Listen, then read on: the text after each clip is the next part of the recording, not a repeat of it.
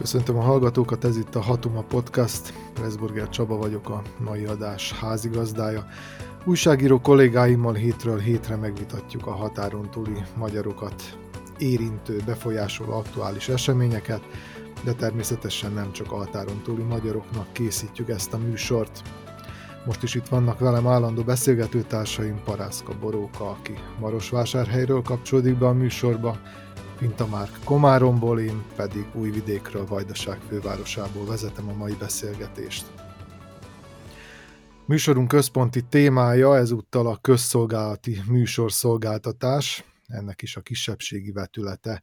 Az apropót pedig az adja, hogy pontosan 40 éve, 1983-ban indult a Szlovák Televízió magyar adása. Mindhárman dolgoztunk, vagy éppen dolgozunk jelenleg is az országaink közszolgálati médiumának, vagy médiumainak kisebbségi szerkesztőségeiben, úgyhogy többé-kevésbé átlátjuk ezeknek a műsorgyártóknak a működését, illetve a kisebbségi szerkesztőségek szerepét, funkcionálását, de ahhoz, hogy a hallgatók is minél teljesebb képet kapjanak erről a szerintem rendkívül jelentős intézményről, azt hiszem nem úszhatjuk meg, hogy nagy vonalakban legalább felvázoljuk ezeknek a médiumoknak a struktúráját, és ezen belül is a magyar szerkesztőségek helyzetét, és egy rövid történeti áttekintést is adjunk arról, hogy mikor is indult, hová fejlődött a közszolgálati rádiózás, televíziózás Romániában,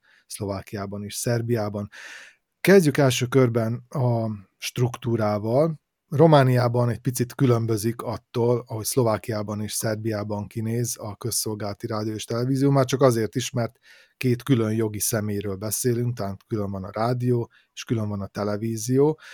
Boróka, hogyan helyezkedik ebbe el a magyar szerkesztőség, akár a televíziós műsorok, illetve a rádiós szerkesztőségek? Hát a televíziózás a fiatalabb, az 1970-ben indult heti fél óra plusz 55 perces adással, ami aztán a 70-es évek elején egy ideig növekedett az adásidő, és aztán drasztikusan lecsökkent. Kezdetben legendás szerkesztőség volt, Bodor pár volt a nemzetiségi műsorok vezetője, a legendás Diurnusz. Ez azt jelenti, hogy nem csak a magyar, hanem a többi etnikai kisebbségnek is sugároztak műsorokat. A rádió az idősebb, mint a televíziózás, a Székelyföldön 1958-tól szól, illetve szólt kisebb-nagyobb megszakításokkal a közrádió, a Marosvásárhelyi Rádió, amelynek szerkesztője vagyok, de a román közmédiának több területi stúdiója van, ezek nagyon jelentős stúdiók. Magyar nyelven Bukarestben, Marosvásárhelyen, Kolozsváron, Temesváron is van műsorgyártás.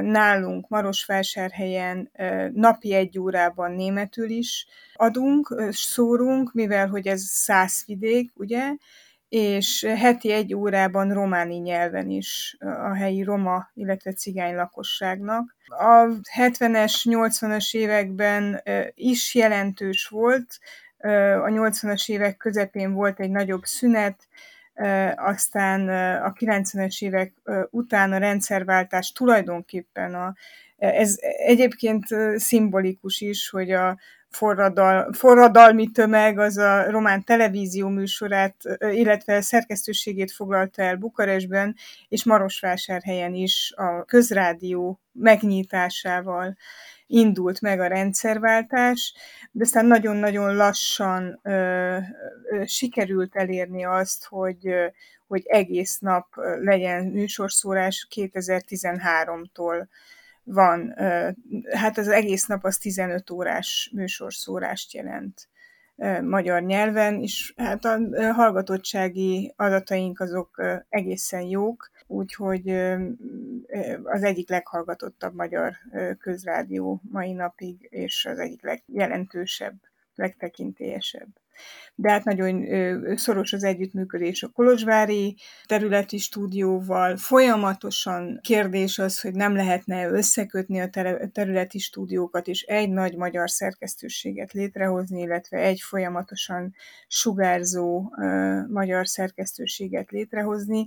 A román közmédia televízióra és rádióra is érvényes nagy problémája az, hogy néhány évvel ezelőtt eltörölték a rádió és tévé illetéket, és azóta a központi költségvetésből részesedik egy bizonyos százalékkal a közmédia, de nincs egy ilyen biztos és a politikai alkuktól független bevétele, úgyhogy hát elég nagy küzdelem van azért, hogy meg lehessen tartani a közmédiát, és közmédiaként lehessen megtartani politikai nyomásgyakorlás nélkül. Mindeddig, és ez a román média törvényekre dicséretét szolgálja, annak ellenére sikerült ezt a fajta közmédiás jelleget megőrizni, hogy tulajdonképpen nincs meg az az autonóm bevétele sem a televíziónak, sem a rádiónak, ami nélkülözhetetlen lenne.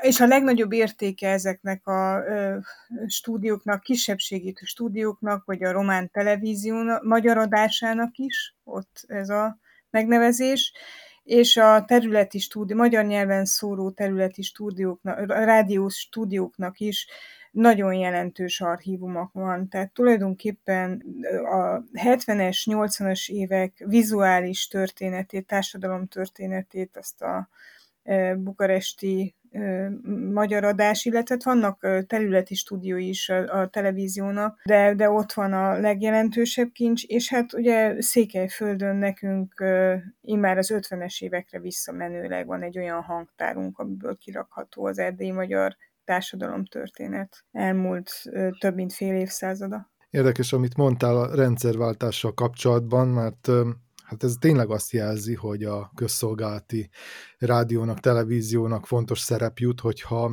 a forradalmárok első dolga, hogy átvegyék a médiában, mármint a közszolgálati médiában az uralmat, és nem volt ez másként Szerbiában sem 2000. október 5-én, amikor megdöntötték a Milosevic rezsimet, akkor is a Belgrádban székelő szerbiai rádió és televízió volt az első hely, ahová a forradalmárok betörtek, és először onnan lehetett tudni, hogy valami történik, hogy komoly zene szólt hosszú percekig, vagy talán órákig is, és akkor utána egyszer csak megjelent az államfőjelölt, az ellenzék államfőjelöltje, és egy ilyen nagyon hosszú nyakkendő lógott a nyakából, ami nyilvánvalóan akkor valaki ráadta, hogy mégis valahogy kinézzen, és hát akkor tudtuk, hogy vége van ennek a rezsimnek. No de magáról a közszolgálati rádió és televízióról Szerbiában hát úgy kell kezdenem beszélni, hogy kettő is van. Van egy köztársasági, amit említettem is, és van egy tartományi jelentősége a Vajdasági Rádió és Televízió, amely hát abból következően létezik, hogy korábban Vajdaságnak jelentős autonómiája volt, és hát saját televíziója és rádiója is ilyen formán. Úgyhogy én elsősorban erről beszélnék, a Vajdasági Rádió és Televízióról, hiszen ennek a részét képezik a magyar szerkesztőségek mind a rádióban, mind pedig a tévében, és egészen 49-ig vezethető vissza az Újvidéki Rádiónak a története, akkor indult be 49. november 29-én az adás tulajdonképpen, és hát szintén egy szimbolikus dátumon, november 29-e a Jugoszláv Szocialista Szövetségi Köztársaságnak a napja volt, tehát ezen a napon indult, úgyhogy mind a mai napig gyakorlatilag a Vajdasági Rádió és Televízió, amely ugye azóta már televízióval is kibővült, ezt a napot ünnepli, tehát megünnepelhetjük a köztársaság napját is egyúttal.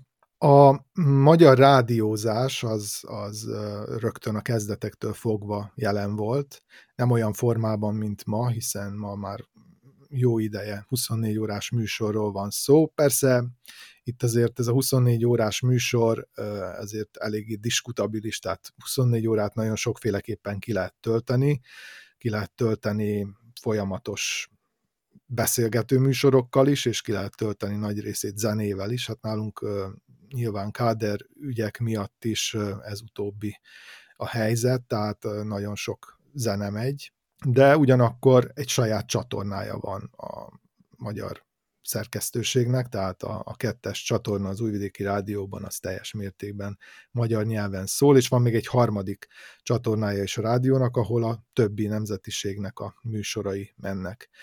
A televíziónál, amely ugye később indult, itt a magyar adás az még a jugoszláv televízióra vetül vissza, tehát 68-ban, amikor megindult a magyar adás, akkor még Belgrádból közvetítették, ez egy nagyon rövid adás volt, ilyen 19 perces nagyjából, és csak később csatlakozott a magyar szerkesztőség az Újvidéki Televízióhoz, amely megalakult 71-ben, és tulajdonképpen a rádió a mai napig nagyon népszerű, és nagyon sokan hallgatják. Nyilván azért, mert ti is tudjátok azt, hogy mennyire fontos az, amikor folyamatos a műsorsugárzás. Tehát nem ilyen mozaikszerűen épül föl, hogy van egy kis magyar, akkor egy kis szlovák, akkor egy kis román, ahogy egyébként nálunk a Televízió 2-es csatornáján létezik is ez. Viszont a rádióban ott, ha az ember bekapcsolja, akkor ott folyamatosan magyarul beszélnek, és azt gondolom, hogy ez a hallgatók megtartása szempontjából nagyon fontos. És hát mind a rádiónak, mind pedig a televíziónak az aranykora, úgymond, az a 70-es évek mondjuk így közepén kezdődött, és a 80-as évek legvégéig tartott, tehát így 15 évről beszélhetünk, amikor hatalmas szerkesztőségek voltak, tehát a 100 főt elérő szerkesztőségekre kell itt gondolni. Valóban az újságírók utazhattak, sporteseményekről, nemzetközi politikai eseményekről tudósíthattak. Tehát egyszerűen úgy működött a televízió magyar szerkesztősége is, mint bármelyik ma ismert, normálisan működő médiaszolgáltató. Tehát az emberek ott voltak a helyszínen, és tényleg első kézből informálták a hallgatókat. Hát ez természetesen a 90-es években már amennyire természetes egy háború, de a háborús időszakban teljes mértékben leépült, megfogyatkoztak az emberek, eleve nagy volt az elvándorlás, de épp egy ilyen középgeneráció esett ki akkor, az a generáció, amely vihette volna tovább ezt a munkát, de hát sajnos a 90-es évek nagyon megtépázta a renoméját mindkét szerkesztőségnek, és hát ez csak nagyon lassan újult meg a 2000-es évek folyamán, hullámhegyekkel és hullámvölgyekkel, és hát nyilván a demográfiai adatok, amelyek továbbra se túl fényesek, befolyásolták azt, hogy mi történik ezekben a szerkesztőségekben. Hát most mi összevontuk a szerkesztőségek strukturális ismertetését és a történeti ismertetését is, úgyhogy Márkot is arra kérem, hogy akkor ezt a kettőt a Szlovák Rádió és Televízió kapcsán is vonja össze, és hát az ünnepeltről is ejtsünk néhány szót. Nálunk ugye jelen pillanatban egy nagy RTVS létezik, egy közös összevont Szlovák Rádió és Televízió. Ez ugye 2012 óta van így, előtte a Szlovák Rádió és a Szlovák Televízió az külön működött, de a magyar adások azok szintén ilyen párhuzamos pályákat futottak be. Így a rádió volt az első, a magyar tévéadás az viszonylag későn jelent meg, de hát már annak is ugye 40 éve, őket ünnepeljük most tulajdonképpen, de ugye a rádióadás az 1928 óta működik valamilyen formában. Ez a rádió aranykora volt annak idején a 20. század első felében, és az a legfontosabb médium volt akkoriban. Tehát nagyon jó és pozitív dolog szerintem az, hogy az akkori Csehszlovákiában gondoltak arra, hogy legyen igazából magyar adás is. Viszont aztán az elkövetkező évtizedekben ez az adás ez bizonyos szempontból mindig egy kicsit ilyen, hogy is mondjam, zabi gyerekként működött. Tehát nem volt folyamatrádiózás például, hanem különböző időszegmensekben voltak magyar nyelvű műsorok, illetve magyarul sugárzott a rádió. Ez 1992-ben változott meg viszonylag későn, amikor aztán már átállt a rádió is a napi folyamat sugárzásra, és 2008-ban volt az, amikor az akkora 8 órás adást kibővítették 12-re, és akkortól beszélhetünk tulajdonképpen egy olyan rádióról, amit most a Pátria Rádióként ismerünk, hogy napi 12 órában sugároz, és gyakorlatilag teljes szervezettséggel működik.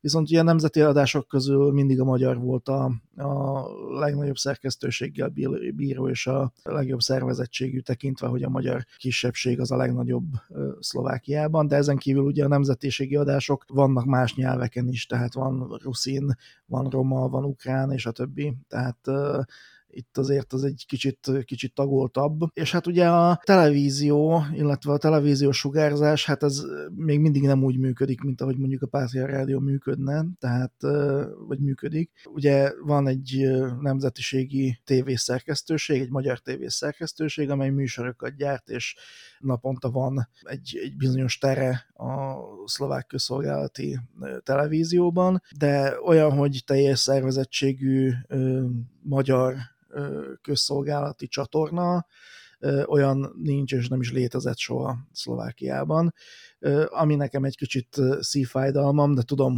hogy ez ilyen szempontból mennyire bonyolult. Egyébként simán létezhetne is, hiszen ugye a szlovákiai magyarok, a népesség nagyjából 7,5-10%-át teszik ki, ebbe beleszámolom nyilván azokat is, akik szlovák nemzetiségűként határozzák meg magukat, de magyarul is beszélnek, vagy magyar gyökereik is vannak, és lehetne kötődésük ugye egy magyar csatornához. De hát ugye a másik dolog meg az, hogy ennek igazából a szlovák televízióban olyan nagyon-nagyon komoly tere szerintem sosem volt. És hát igen, egy nagyon-nagyon fontos intézményről van alapvetően szerintem szó, még úgy is, hogy tulajdonképpen két párhuzamos pályán fut, de azért ugye vannak olyan kötődések, illetve kapcsolódási pontok, amelyek azért összekötik ennek a két szerkesztőségnek a létezését és az életét. Ugye egy szervezeti egység alá tartoznak jelen pillanatban az RTVS-ben, a nemzetiségi adásoknak a szervezeti egysége alá gyakorlatilag, és hát a Pátria igazgatója, Lovász Attila, ugye általában, amikor keresem őt az irodájában, akkor vagy éppen kim van a tévében, vagy éppen oda igyekszik, úgyhogy ez egy ilyen nagy szaladgálós része az ő életének. És hát alapvetően a fontosság, hát igen, ez egy elég aszimmetrikus dolog sajnos, mert a rádióadás a szlovákiai magyarság életében mindenképpen fontosabb, nagyobb is az elérése, és látszik az, hogyha tényleg beleteszik a figyelmet, a lehetőségeket és a teret arra, hogy valaki kreatív legyen és profilozni tudja a rádiót, akkor annak tényleg lehet adni egy olyan arculatot, amiből aztán egyfajta komoly márka lesz a piacon, illetve a kisebbségnek, illetve a nemzetiségnek az életében. A tévével ez valahogy soha nem történt meg úgy igazán. Tehát nem voltak olyan lehetőségei a nemzetiségi tévéadásnak, és nem volt olyan műsorideje, és hát a másik dolog meg az, hogy nyilván a tévézés az egy jóval drágább műfaj, tehát hogyha ebbe kezdtek volna bele investálni, akkor az nagyon sok pénzt elvitt volna, viszont ott nagyobb is a verseny és a konkurencia, tehát nem biztos, hogy egy, hogy is mondjam, eredményes projekt lett volna. Úgyhogy jelen pillanatban úgy állunk, hogy úgy áll ez a nemzetiségi műsorszórás, illetve nemzetiségi műsorkészítés közszolgálati, és hát nagyon kíváncsi vagyok, hogy mi fog történni a következő időszakokban, ugyanis két nagyon fontos dolog van, illetve három. Az egyik az, hogy nálunk is eltörölték ugye az üzemben tartási díjat, és most már szintén az állami költségvetésből finanszírozzák a közszolgálati médiát. És ezzel összefügg a másik dolog az, hogy Ficóék most, hogy konszolidálni akarják az állami költségvetést, illetve ugye próbálják kezelni valahogy azt a hiányt, ami jelen pillanatban van az országban. Nagy valószínűséggel megvágják a közszolgálati adásoknak, illetve a közszolgálati médiának járó pénzeket, ami egyelőre én azt gondolom beláthatatlan hatással lehet a nemzetiségi adásokra is. Ugye ezt a kieső pénzt, több 10 millió euróról van szó, ezt reklámbevételekkel akarják kompenzálni, tehát ez a terv, de hát ez egy nagyon ingatag lábakon álló valami.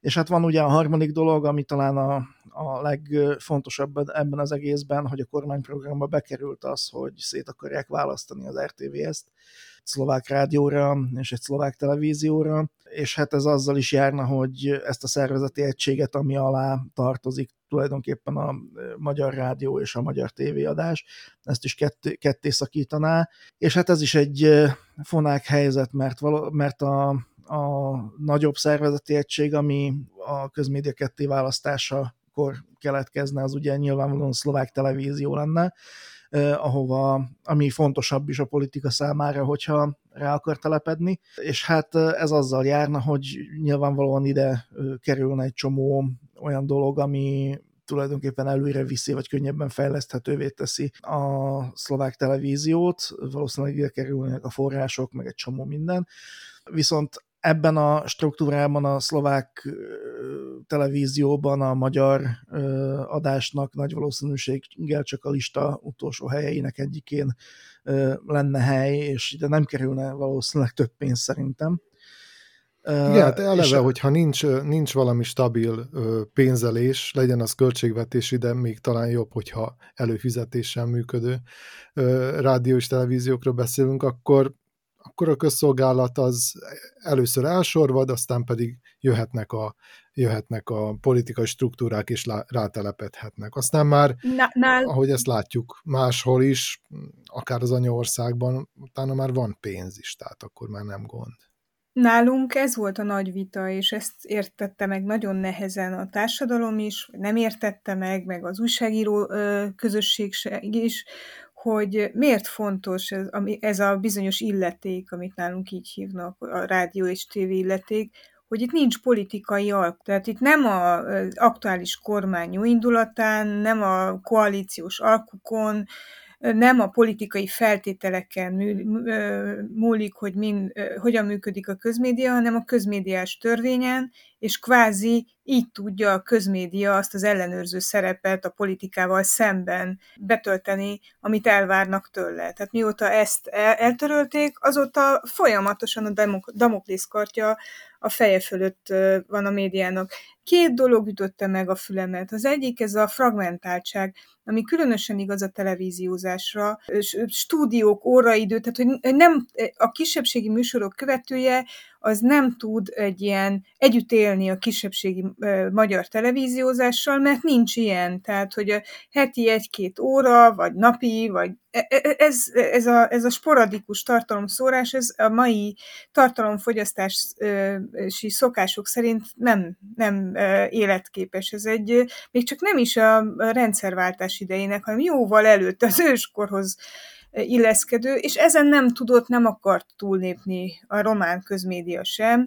Az, hogy legyen egy összevont közmédiás, magyar kisebbségi szerkesztőség, az nem sikerült elérni, nagyon sokokból szerintem a mi felelősségünk, kisebbségi újságírók felelőssége is, de itt jön be a második tényező, hogy mindig volt egy ilyen versenyígéret Magyarországról, ha felidézitek, hogy sokáig az volt az ígéret, hogy tulajdonképpen a Duna Televízió lesz a kisebbségi magyar közmédia.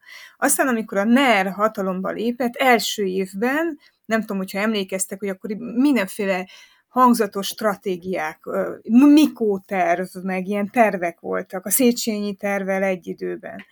És ezeknek a része volt az is, hogy kialakítanak egy Kárpát-medencei magyar közmédiát magyar kormányzati segítséggel.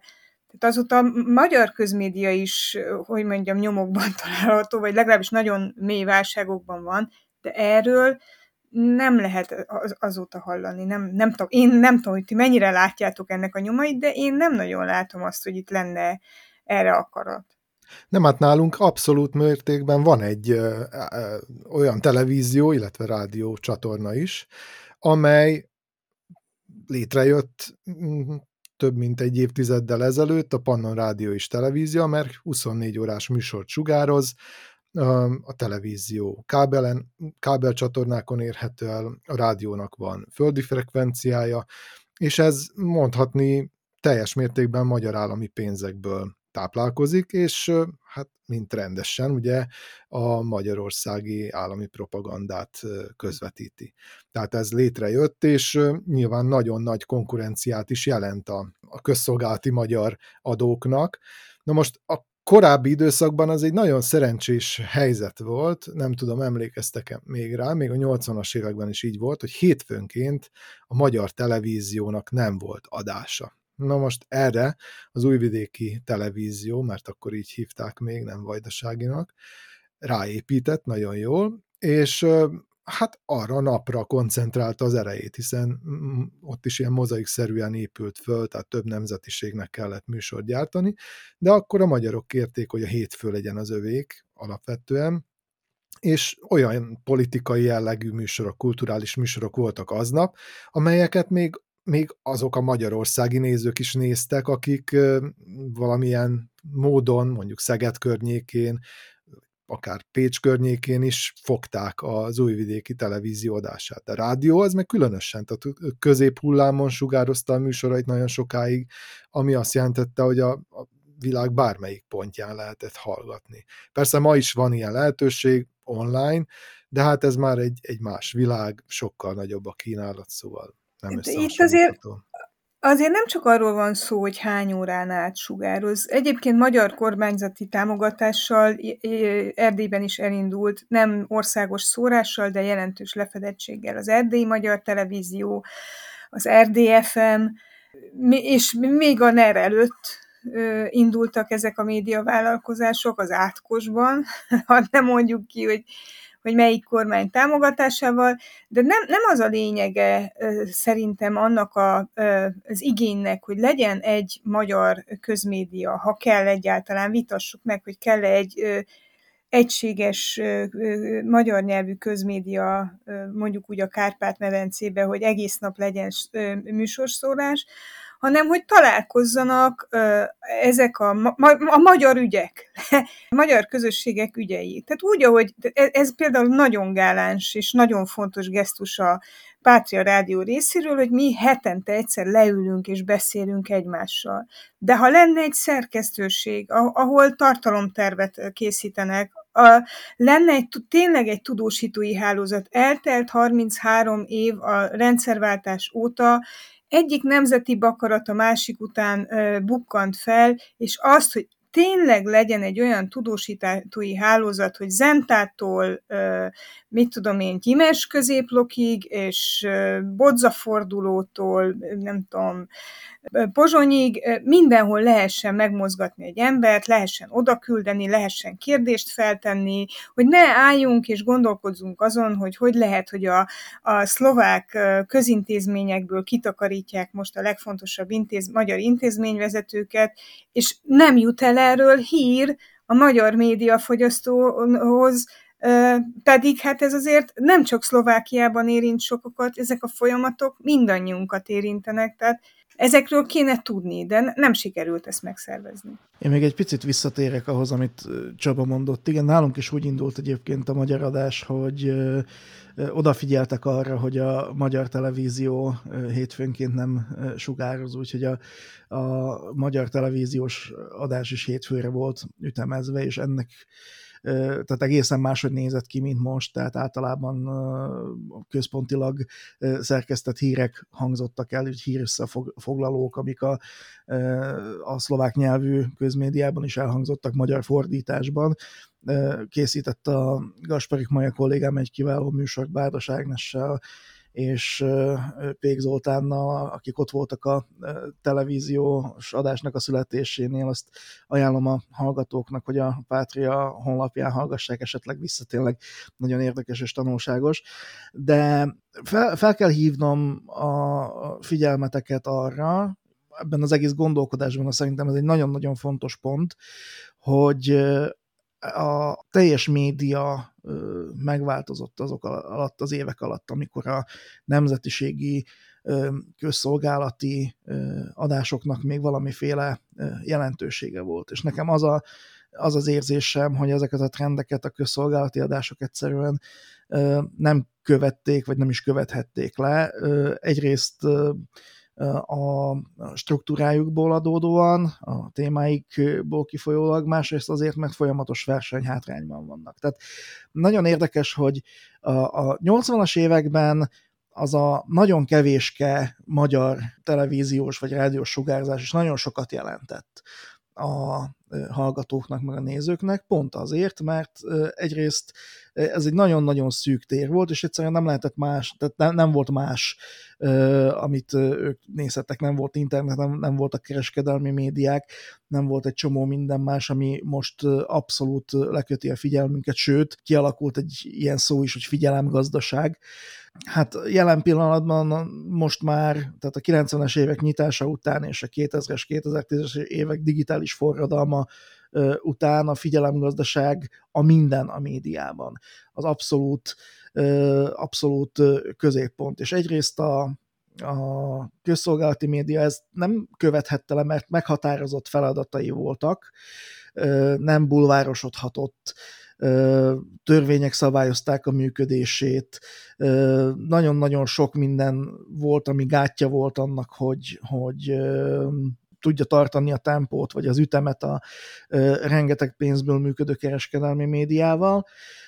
Másrészt olyan specifikus témákkal dolgozik, amelyek egyszerűen nem érdekelnek mindenkit. Tehát nem csak azért problémás az, hogy nem tudom, Zentán is tudják, hogy a szlovák kisebbségi kormánybiztost elküldték a pozíciójából.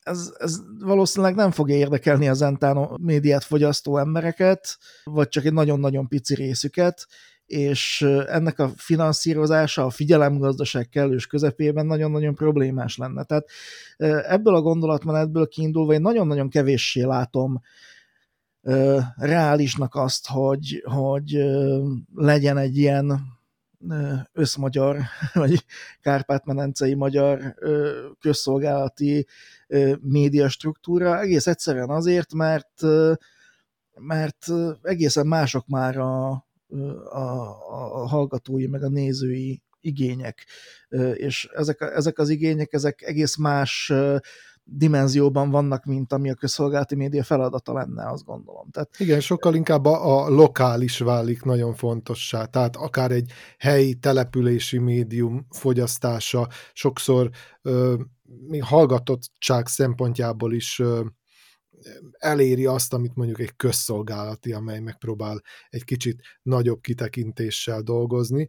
Ugyanakkor viszont ez a teljes világra kiterjedő globális média másik véglet, ami szintén népszerűbb, és valahol a kettő között, ahová mondjuk tartozna egy ilyen mondjuk összkárpát nemzeti médium, ez így valahogy elsikkad, vagy kevéssé érdekli az embereket, valahogy ez az érzésem, de azt szeretném még... Igen?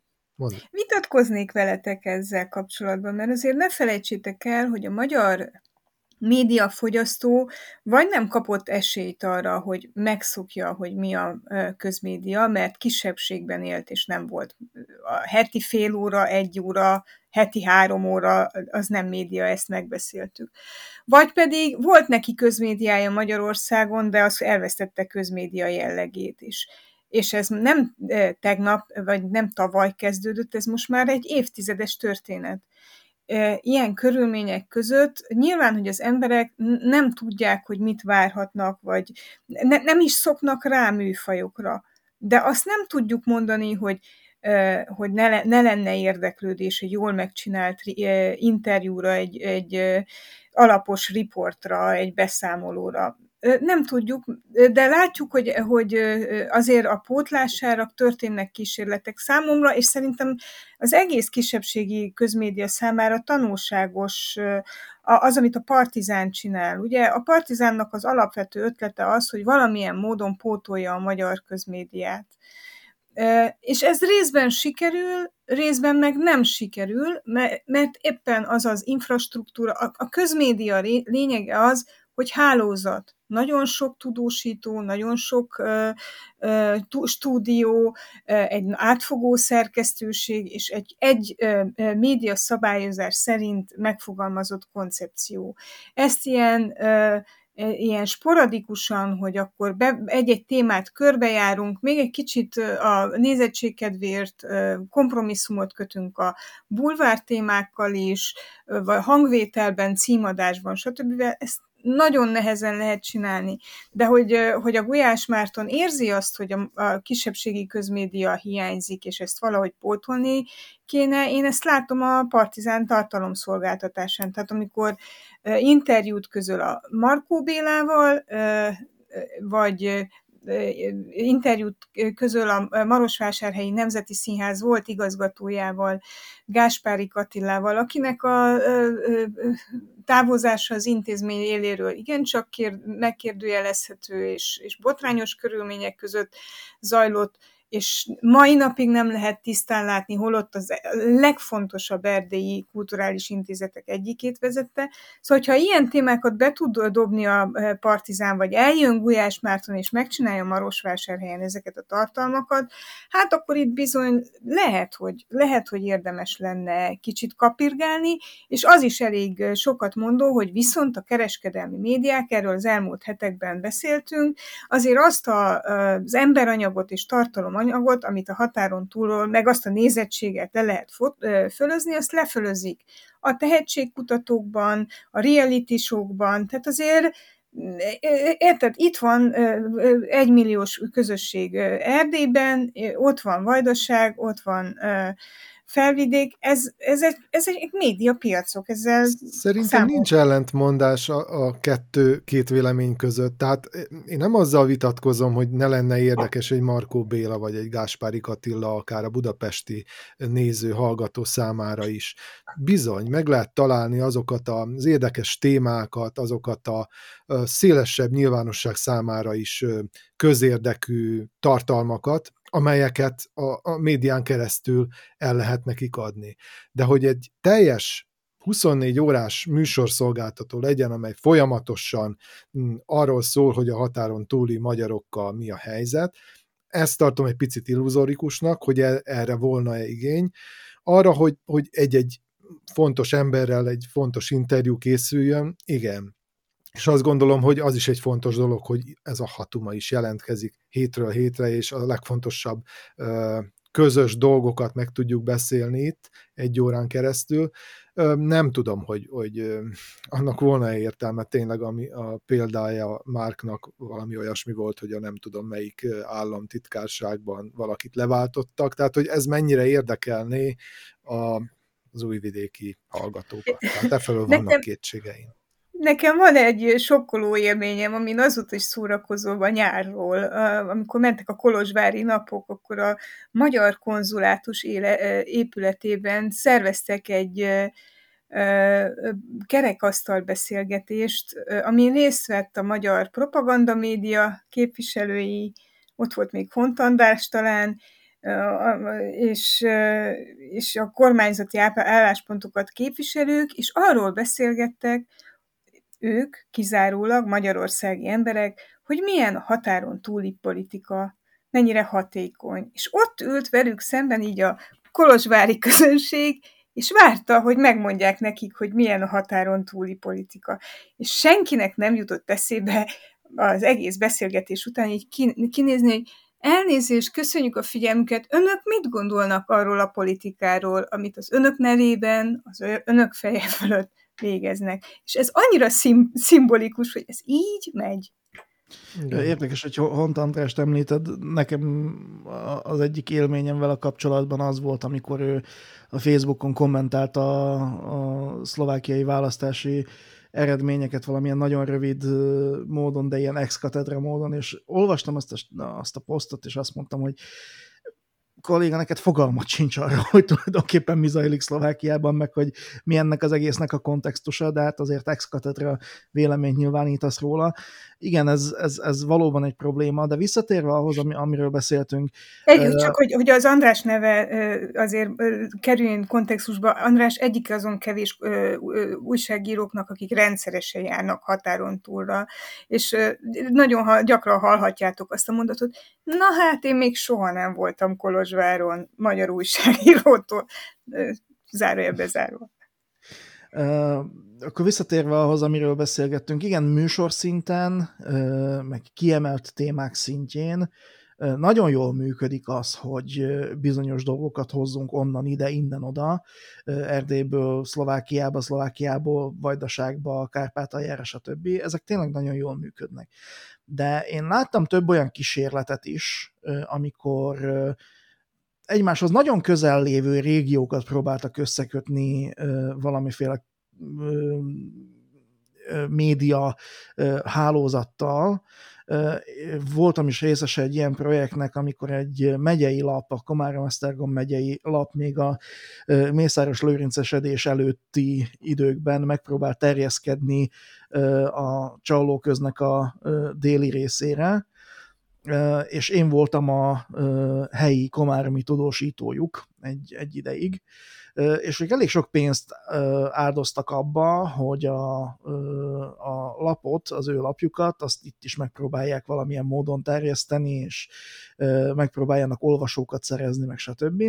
És lehetett látni, hogy hiába választja el a két Komáromot egyetlen híd, valami miatt olyan távoli a két világ egymástól, hogy borzasztóan nehéz megtalálni a módját, hogy hogyan lehet ezt a kettőt összekötni és lefedni. És hát kudarcba is fulladt a kísérlet, aztán már nem akartak ide terjeszkedni nagyon sok elköltött pénz után, de megmaradt bennem egy történet, amikor én nagy rajongással írtam egy helyi észak-komáromi témáról, a poliklinika épületének a felújítási terveiről, fényképekkel, meg mit tudom én micsoda, ami Komáromban egy nagyon fontos téma volt, mert hát ott áll a város főterén, és meglehetősen csúnyán virít ott, és írtam erről egy hosszú cikket, leadtam, és azóta már eltávozott közülünk a Palásti kolléga írt nekem egy e-mailt, és azt mondta, hogy Márk, ne írjál ilyen hosszú cikkeket ezekről, mert az a kutyát nem érdekli a másik oldalon. A kutyát nem érdekli. És be kellett látnom, bár először felhúztam magam, hogy na azért úgy álljon meg a menet, de be kellett látnom, hogy ez valóban így van. Tényleg tényleg a mikrorégiókban is nagyon-nagyon távoli világok vannak egymástól. Az Újszó is próbálkozik egyébként, az egyetlen szlovákiai magyar napilap azzal, hogy Győr környékén terjeszkedjen. Van egy mutációja is ezzel kapcsolatban. Nem látom azt, hogy ők kifejezetten komoly teret tudtak volna maguknak kivívni abban a mikrorégióban. Tehát ott is valahogy nagyon-nagyon távoliak azok a kis helyi dolgok, amelyek esetleg még akár össze is köthetnék a Dunaszerdahelyi környékét és Győr környékét, és mégis nagyon-nagyon távoli az egész egymástól. De ez a távolság, amiről beszélsz, ez egy szerzett távolság, vagy hogy mondjam, egy szerzett vakság egymás ügyei iránt, amit csak úgy lehet gyógyítani, hogyha foglalkozunk, hogyha kommunikáció van, hogyha csatornák vannak, hogy ez milyen mértékben, léptékben, hangban, ez egy szerkesztőségi vita, de a csatornákat nyitva kell hagyni. Mi most a kis régiókról, a kisebbségi médiáról, a magyar kárpát-medencei nem létező közmédiáról beszélünk, de hát van egy érvényes vita arról, hogy miért nincs Európa, egy közös európai közmédia. Miközben Európai Unióról beszélünk, miközben egyre több és egyre súlyosabb közös európai ügyeink vannak, amikre rá kéne látni, és nem, és már az sem igaz, hogy olyan nyelveket beszélünk, hogy nem értjük egymást, mert egyre jobban értjük egymást, meg egyre többet mozgunk Európában, és mégis ezekre az európai ügyekre nem látunk rá annyira. Én részese vagyok most már második éve egy ilyen európai kezdeményezésnek, ahol hetente egyszer leülnek szerkesztők, és nem, hogy mondjam, hétköznapi ügyeket, hogy mit tudom én, milyen a fűtés nálatok, vagy milyen most a legutóbbi téma, amit megbeszéltünk, ez az eutanáziához való viszony a magyarországi Karsai Dániel esetéhez kapcsolódóan, és elképesztő európai történetek jönnek elő, és az is elképesztő, ahogy ezeket egymás mellé rendezed, hogyan alakul át a percepciója egy olyan ügynek, amiről nem gondolnád azt, hogy ez közös ügy, hanem azt gondolnád, hogy ez egy nagyon helyi történet, amit, ahogy mondod, a komáromi esetben nem, a kutyát nem érdekel. De érdekli, csak meg kell keresni hozzá a szempontokat, meg a közös. Igen, szórványosan biztos. Tehát ezt szerintem nem vitatjuk, csak hogyha ez egy rendszeressé válna. Tehát hogyha olyasmiket összeboronálni, amik nem tartoznak össze, lehet, de azt gondolom, ez nem első körben a médiának a feladata, mert ha média megpróbál egy ilyen mesterséges konglomerátumot kialakítani, olyan helyzetben, hogy arra az adott régió, vagy ország, vagy országok kultúrája, oktatása előtte nem épült rá, és nem végezte el a talajlazító munkálatokat, akkor egyszerűen most nem akarok további metaforákat mondani a milyen magról, ami hová hullik, de a média egyszerűen ebben ilyen kemény talajra hiába hullatja a magjait. Tehát én ezt láttam, én is voltam része olyan médiaprojektnek, amely megpróbálta összeboronálni Dél-Magyarország, Észak-Szerbia és a Bánság egy